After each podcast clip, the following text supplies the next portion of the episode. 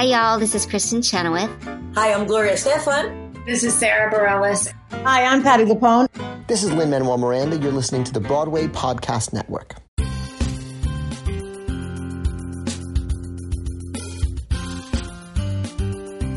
Welcome to Stagecraft, Variety's theater podcast, bringing you backstage and behind the scenes with the stars and creators of the hottest shows on Broadway, off Broadway, and beyond.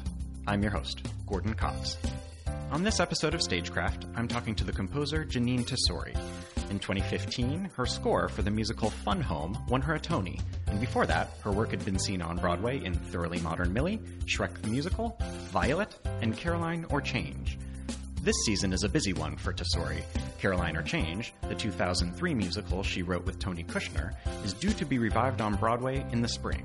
But before that, her newest work, Soft Power, is playing at Off Broadway's Public Theater after well received runs in San Francisco and LA. Written with the playwright David Henry Hwang, Soft Power is a play that turns into a musical as it flips our perspectives on the US, China, and the power dynamics of an East meets West story like The King and I. Tesori's here with me to tell us all about it. Hi, Jeanine. Hello. Thanks for joining me. um, I it, soft power is sort of a difficult thing to describe, project to describe. Um, how do you describe it to people when they ask you what you're working on these days? I would say this, the short answer to that is it's um, a play that develops into a musical that is the reverse of The King and I. It's the, a look at America from um, a Chinese point of view. And um, it's also a look at the Asian American ex- experience. It's the it's a, a look inside um, the the way that someone like David Henry Hwang and, and many people describe their experiences in America as being seen as the perpetual foreigner. Mm. And uh, what it's like when someone comes from foreign soil here and we really turn the lens um, the alternate way. Right, right. And it sounds like it's changed quite a bit as you've over the years as as you the two of you have been working on it. Um, when David first approached you about the idea, what was the idea at the moment? What what what did you think you were uh, the project was at that point? Well, the, the idea was always about looking at the King and I, where the I is not an American okay. or not a person, um, you know, a, a white person. Uh, um, that a person of color is the mm-hmm. I and they go into a land that is dangerous and unknown, um, and they have to influence those those people and you know look at missionaries or the way that the right. Arabia or um, you know Siam, any of these places. So it's really take really turning it on its head. It was always going to be that story, and then the election happened because Hillary was president when um, the in David's story, assuming right. that that would happen, and then right. David was stabbed, and right. those two events and what happened to him. It's it's also sort of the course of his belief system and how it was challenged by being injured blindsided, right. attacked from behind, the way that he, many, many people felt.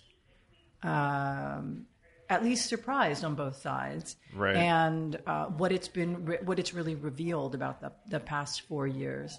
Right, and that uh, stabbing that happened to him—that was right around the time of the election. It was just after. Is that right? It or? was sometime after right. the election. Yeah, um, and was it always posited as a play that would become a musical? Was it, was there ever a moment where you were working on what what was a full music? What was considered a full musical? No, we okay. were, it would it was always a, a, play with a musical in its right. back pocket in the way Got that it. I was really interested, as was David, as is David, in forms, not to shift forms for the sake of shifting forms, but you know, a, a character is always innocent of what's to come. Even in planning, we don't really know until ex post facto, until right. a- after it happens. Right. But I think the idea was that David set out to write a play about something and then it turned into something else. So the form itself is innocent of what it's going to be. Right. Yeah. And what can you characterize the ways in which the results of the election sort of influenced how the how the show shifted? Well, it was a big deal that we didn't have a. I think the country was gearing up to have Madam President. Yeah. I think the idea that someone with no experience in government, certainly not a scholar, not a lover of history, of the language, um, it's an interesting relationship to the truth.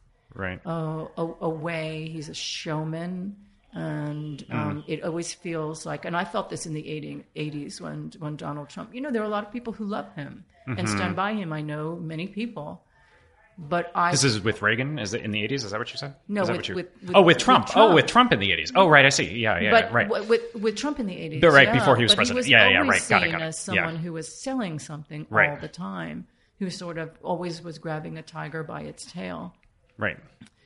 and the fact that he is, you know, ascended to office is, Right. you know, I is still um, surreal to me. Right. Yeah. And obviously, David, there's something highly au- autobiograph- autobiographical about David's, you know, contributions to this, and that, uh, you know, there's a character called DHH. Yeah. Um, and something similar happens to him as what happened to him in uh, in real life. Is there something? Are there elements of the show that feel for you particularly personal that uh, you've contributed? Well, I, you know, it makes me really, first of all, I feel very patriotic about this country. I feel like the country, so many people have laid down their lives for this country. They've, they're just the suffragist movement. All of these movements where people have put themselves in, in harm's way because they believe in the republic. I do too. And I think the way to believe in the public is to challenge the, the republic, to challenge the um, and look for the ideals of democracy. It's a messy system, certainly, because it involves debate and discussion.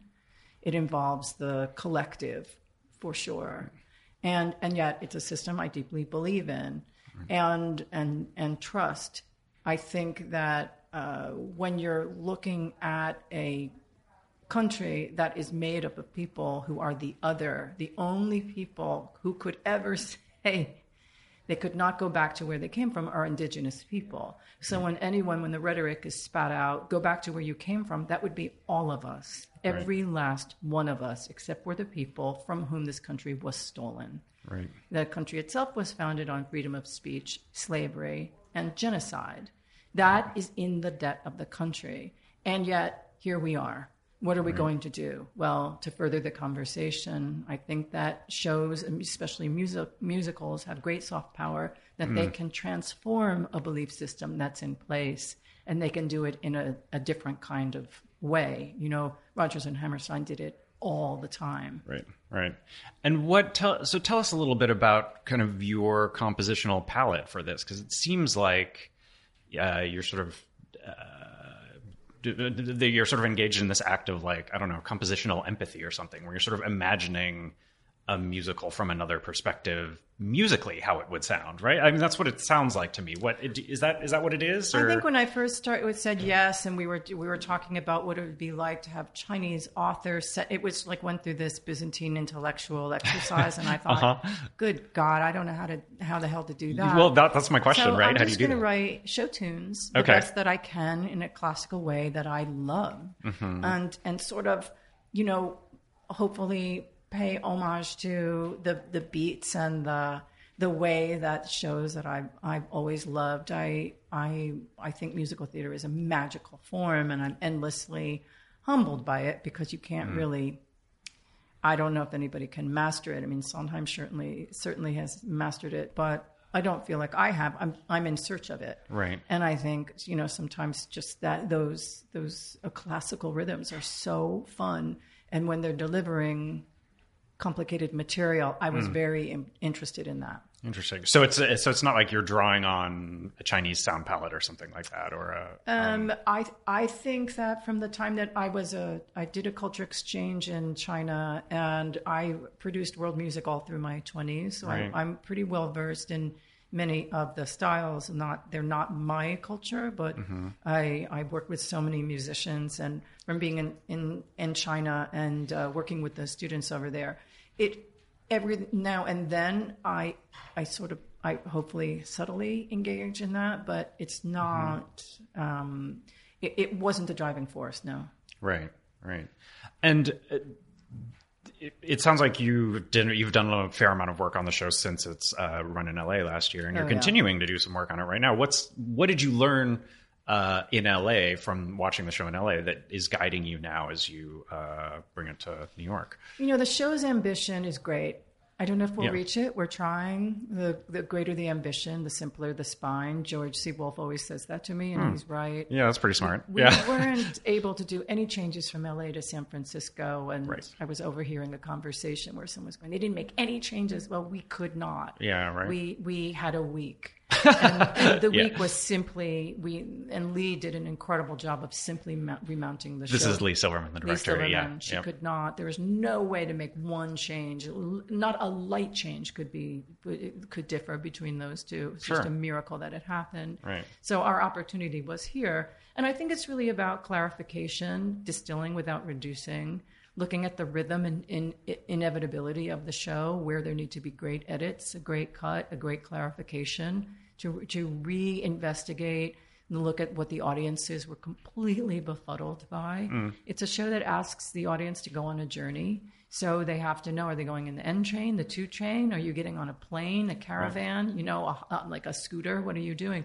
Right. And I think people will go. So we've been really looking at those um, techniques. Right. And this is a musical with a predominantly Asian American cast, which is a, a It- rare they're all. Asian American, Yeah, except except for one, one. Mm-hmm. right? Yeah, yeah. Um, and that's a rare thing. Uh, I was about to say that's a rare thing these days, but anytime that's a rare thing. Anytime. yeah. Uh, also, there have been very few shows about the Asian American experience. Yeah, right. It's Allegiance, Flower Drum Song, and what else is there? Is that it? I think that might be it. I don't Wow. know because I'm not. I, I don't know enough about that. But they're Yeah, right. very, very few. Yeah, yeah. Does that? Uh, are you aware of that? Watching that when, uh, like, as you were sort of creating that, how did that sort of awareness, uh, as a for uh, both of you, kind of filter into kind of what you were doing? Well, my uh, I I would hope to make um, you know to add to the repertoire of musical theater, and this feels like that. Um, I I think it's really im- important when we talk about representation that we also talk about what the experiences of all Americans and uh, most of the Asian American, and that includes Korean, Filipino, um, Japanese, Chinese, Vietnamese, um, that they're um, they've been cast in The King and Eyes Right, and right. The Miss Saigons, and that's how a lot of them, um, as they described to me, got their training Right. and uh, and yet have rarely played an Asian American inside a musical. There's a lot of inclusive casting, Right. but not to play an Asian American experience, telling that story. Right. Yeah. And looking at the show, what the show is is becoming now, what do you feel like has surprised you most about kind of what it is, what it has become, and what it is saying from you know back when you started on the project? Uh, I think I think the thing that has surprised me is the way that it's moving, not that it's moving, because David writes stories that I find really compelling and moving. But basically, I think when we got to New York, we challenged him to take himself seriously as a dramatic character. And I think that he's reluctant, and uh, and the conflict is he's reluctant, and I think desperate for people to know, and that is a really interesting. It's like the reluctant passenger, and yet he's driving, so the reluctant protagonist, and I find Right. that rub really. Um, I I find it. I'm in, very invested in that. Right. Yeah. Interesting. Um, and so, Soft Power is an original story, um, and so is Caroline or Change. Uh, do you enjoy what's what's different about the challenges of you know working on something brand new as opposed to an adaptation of the you know like one of your other musicals, like Fun Home, for instance, or Thoroughly Modern Millie, or whatever? Like what what's different about the challenges of sort of crafting something new for the first time with no prior roadmap in another form? Well, I think you have to make, in, in my mind, all musicals are adaptations. So you have to put the play, Oh. you have to put the grid yourself, Okay. and make sure that it's it's got a structure that that that you can, you know, if you think of it as a laundry line, that you can hang the narrative and the driving force on. Hmm. So I think you just you have to do that your, yourself. And that means that first part of the process isn't done for you. Even though Fun Home was daunting because of its graphic Yeah, was novel. Right. the, the novelistic nature of juxtaposition of image and text. How do you dramatize that? And it took us a long way to find it, but there were so you know my my copy of that book is basically in powder because I've been through it so many times, Right. and there were so many clues inside it. So our um, clues are inside David. And uh, there are many parts where I just said, I just need to ask you about this and this and this and this, and how one explores an experience, a trauma, a way of looking at the world and asking other people to look at it, to attempt to look at it with radical empathy, to step inside your shoes, knowing Right. that they can't live there, but they can travel there. Right. Yeah. And doing all that work and working with him in that way and working on this show, has it shifted your own perspective in any way about sort of the issues that the show addresses? Oh my God, yeah. Yeah. I do shows to learn. right. Um, I don't tend to do shows that are tremendously commercial. I really, I, I feel like I want to write the things that I haven't seen before. Right. And um, and this has been a, I, a, I am forever changed by this show and this cast forever. Right. Can you elaborate a little more on that in terms of what how you think differently or Well, I guess that I have been really thinking black and white. Yeah. I've been really thinking about America being, um, you know, that the the struggles of African Americans and the Latinx community, and I've, I've seen in um, in plays there's certainly representation of of storytellers, but I, from my experience and what I'm looking at, the um, Asian American storytellers, there are not a lot of them. right. Right. And there are more people writing plays, but there's certainly not a lot of people writing musicals. Right. And I just hadn't spent the time to think about not only that as a quantitative question, but as a qualitative question about what happens when that is not there. Hmm, right. Um, this is a busy season for you. You've got this. You've got this uh, soft power, and then uh, you've got Caroline or Change uh, coming into Broadway with uh, Sharon D. Clarke, who is reprising her Olivier-winning performance. Um, what's it like to revisit that now, um, you, with the current situ- political situation being what it is, and the world being what it is today, as opposed to you know 2000, the early 2000s when you were um, first working on the piece? Yeah, we opened here in 2003, and then we were on Broadway on two, in 2004. Right. I, um, I, I think that Tony is, you know, Tony is the our most prescient. Right. This is Tony Kushner, of course. Tony your Kushner your collaborator most on that. Yep. prescient and precious playwright. Yep. uh, in terms of looking ahead to see Sure. how um, the the the, uh, the state of politics will catch up with the world. I mean, we saw that with Angels in America, that. right? When Angels it in was America, just a few Buddy ago. Cobble. Yep.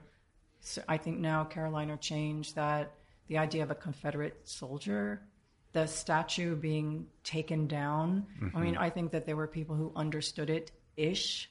Then, Right. well, we understand it now. No, it plays very differently now. Yeah. It really yeah. does. The stakes of that play very differently. We've Yeah. seen what what has been revealed, and uh, it's something that he's always known and experienced. So I think, Right. I think that um, it's it it was incredible, and we went over to Sure. Chichester to Yeah, to which see is, which is where it premiered. Yeah. yeah, Right. Yeah. premiered. Yeah.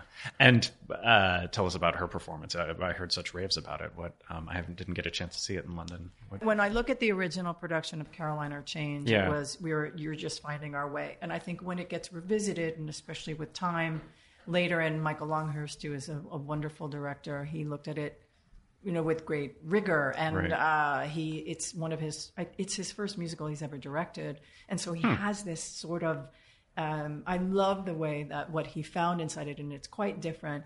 Sharon, what what she plays is she's statuesque, and yet she's she's quite welcoming and very warm. So she has this. She's intrepid, and at the same time, uh, you you see the love that was once there in a big way, and I I really love her, her performance as well. yeah. Uh, revisiting Caroline or Change or any sort of old piece of yours, do you?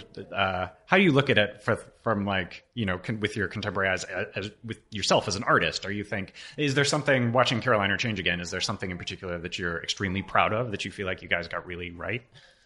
I look at it as um, I, I, you know, it was the at the start of my becoming a more serious artist, Mm.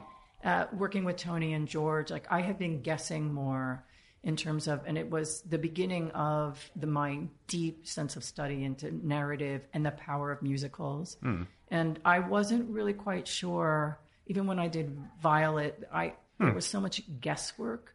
And the the working with those kinds of artists, Tony Kushner, George C. Wolfe, Tonya Pinkins, Sure. uh, you know, you have to, you, you, you just, your tennis game gets much better. I got sharper. The questions I, I started asking were, were deeper and better questions. And so it started a way of working that was, that really changed me. Yeah. And are you the kind of person who sees stuff you wrote years ago and thinks, "Well, if I could just get in there and do that one thing, like tweak that one thing"? Or- No. no. It's Yeah. just, it's like for me going back and rewriting a sixth grade haiku. I mean, it, the time's passed. Right. I can't, I cannot, I, I, we did that with Violet and I think we made some changes. Yeah, right, for Broadway, with right? Violet, Yeah. but mm. we, we, we went back to some of the things that we thought before we changed format and that Right. kind of thing. But I think you get so, you just aren't who you were when you wrote the show. Yeah, right, right. And looking at your work as a whole, do you what do you think of? It can be hard to identify for uh, people who have seen a lot of your shows to sort of identify a signature sound for you because I feel like you know you draw on the sounds of whatever is the appropriate to the story or the setting or whatever. Um, do you do you consider yourself as having a signature sound or a signature style? And if so, what is it? I think my signature sound is about the text because I think uh, I'm uh, I'm really really interested in the the in, in, in, inside the the text of something and what the soundscape for that for that show would be. Right. And I I think early on when I got a lot of um, shade my way about being eclectic and that I didn't have a style, and I used to care about that, but I don't really care about that anymore because I I really sit with these characters for a long time, and then uh, and figure out what the orchestrate what the orchestration should be. That's to me where it really comes out. Hmm. So it's not just about the piano, but what what is really going to be heard. And then I really think about my relationship to that, and then I just go. Right. I just, you know, I learned a long time ago to stop worrying about. I want my shows to do well, and I want people to come see them. But I've, I've learned to really, as best I can, stop worrying about those kinds of, you know, Yeah, yeah. Do does music come to you first, or words that maybe are sometimes written by someone else? Like what? How? How? I think what, what, comes the, first? What the song needs to do comes first. okay, You know, the activation, what what they need to do, and then Mm-hmm. it and then it starts happening. So the idea of the song, right. um, what really what what its job is to carry the story from where to where, even if it's just to, to add rhythm and delight. Yeah. that's a job assignment. Until I understand that, I can't write it. Right. Yeah. And you, you touched on this a little bit, but I, uh, one of my questions for you is what what draws you to the stories that you end up musicalizing? I mean, you mentioned that it's like things you're uh, you've never really seen before. That, that that's what I really think it's attracts point you. of views that have not that I haven't noticed. Like I, uh, Hmm. with Tazewell Thompson, I wrote an opera that premiered this summer. and Yeah. Be in um, the at the Kennedy Center, and then Chicago, and then it will be in New York in a year, I believe. Right. And that is about the a black police officer and the African American experience on on the Blue Line. Right. And It's called I- Blue. Do I have that it's right? called Blue. Okay, great. Yeah. Yeah. And I hadn't thought about it. And it's something I wanted to think about. And I wanted to spend time with. And I wanted to, you know, dramatize it. And uh, I, I think a lot of the characters that I uh, really feel my heart going out to are characters that no one has noticed before. Right. And that leads me to my next question actually. What you've done a fair amount of work in opera as well. What how does that complement your sort of musical theater work? And when is something an opera versus a musical theater piece? I think you know in um, what I what I'm not an opera scholar, but what I've noticed about opera is the the driver is the music, And the story is the, the stories are epic. Um, they're often based on mythology, but there there's not a there's not a tremendous amount of plot that can go there, even if the Duchess goes here and all of these things. But they're they're they're really the the force of um, a, you know one grand event or there there's a great thrust that way the narrative thrust and that allows you to let music breathe and sit Right. and repeat uh, and I'm I that form is very appealing to uh, to me Right. Do you do you have a sense of what having now done some work in opera, how that sort of informs the stuff you do in musical theater at all? Does it? Well, because I orchestrate my own stuff in opera, it has given me much more of an idea of what I want from an orchestrator when That's interesting. in theater. Yeah. So starting even with Fun Home, I wasn't. It's it's not about writing on the piano and then handing it to an orchestrator and saying, "I hope it goes well." It's really right. my mentor had said in the beginning, you know, well, who is going to play that? And I never used to think about that when I started out. I was mm, just right. you know, praying it would get to the page. And and he was saying that the the unless you're writing for the piano, the piano is a representation of the orchestra. It's the mm, mm-hmm. one of, or if the only instrument that is that the range is greater than the orchestra, and you have to write write at understanding who is going to play that. Otherwise, it will never sound as good as it does on a piano because a piano can pedal and a piano can do a lot of, uh, you know, arpeggios and a lot Right. of movement. In an orchestra, um, there are very few instruments that do that that way. And this may, it may change from piece to piece and song to song to song, but what do you want out of an orchestration then when you hand over? Well, I want the orchestration to um, be representing the core that we start the piece with. So it, it has to be the the um, the integration of ideas that's been around forever. I mean, Jerome Kern, they, they- since the early 1900s, this idea has been around that there's a oneness to it, but that means that everybody. It's like when chorus line ends with the number one, it's it really not only dramatized um, the idea of what happens with tension because he doesn't really give you a kick line till the end, which is so Right. genius. Right.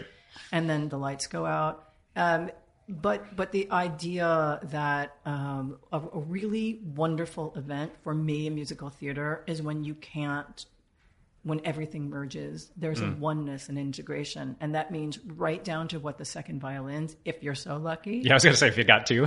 but to the pinky of what a piano player is, you know, all of those details contribute. Nothing is neutral. right.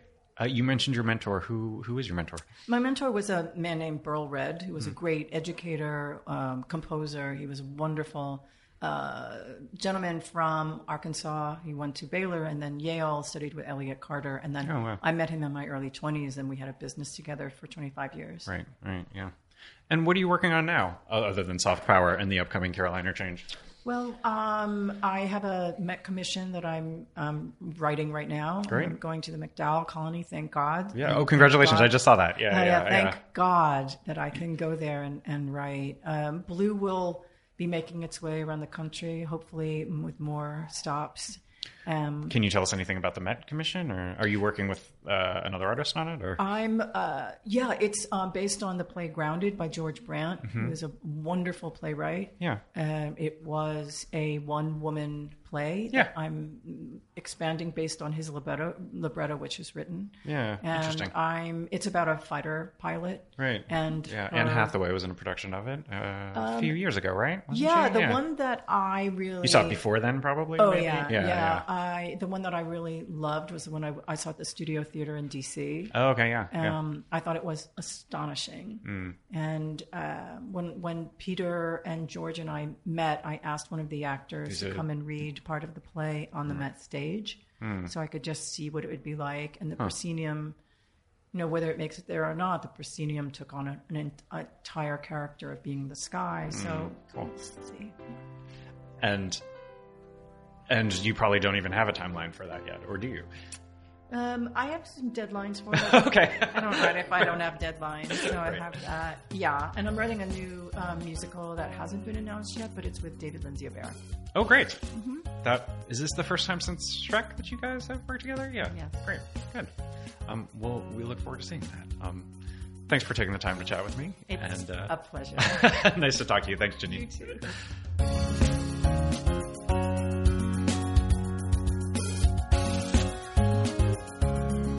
That was Jeanine Tesori, the composer of Soft Power, now playing at the Public Theater, and of Caroline or Change, getting a Broadway revival this spring.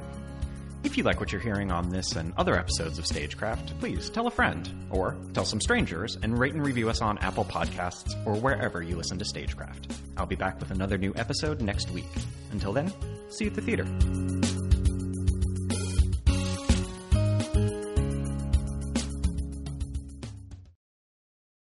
Wondered how your favorite performer actually feels? Well, here's your chance. Welcome to The Quiet Part Out Loud with me, Bobby Steggert, Broadway actor and now a therapist to a whole host of Broadway creatives.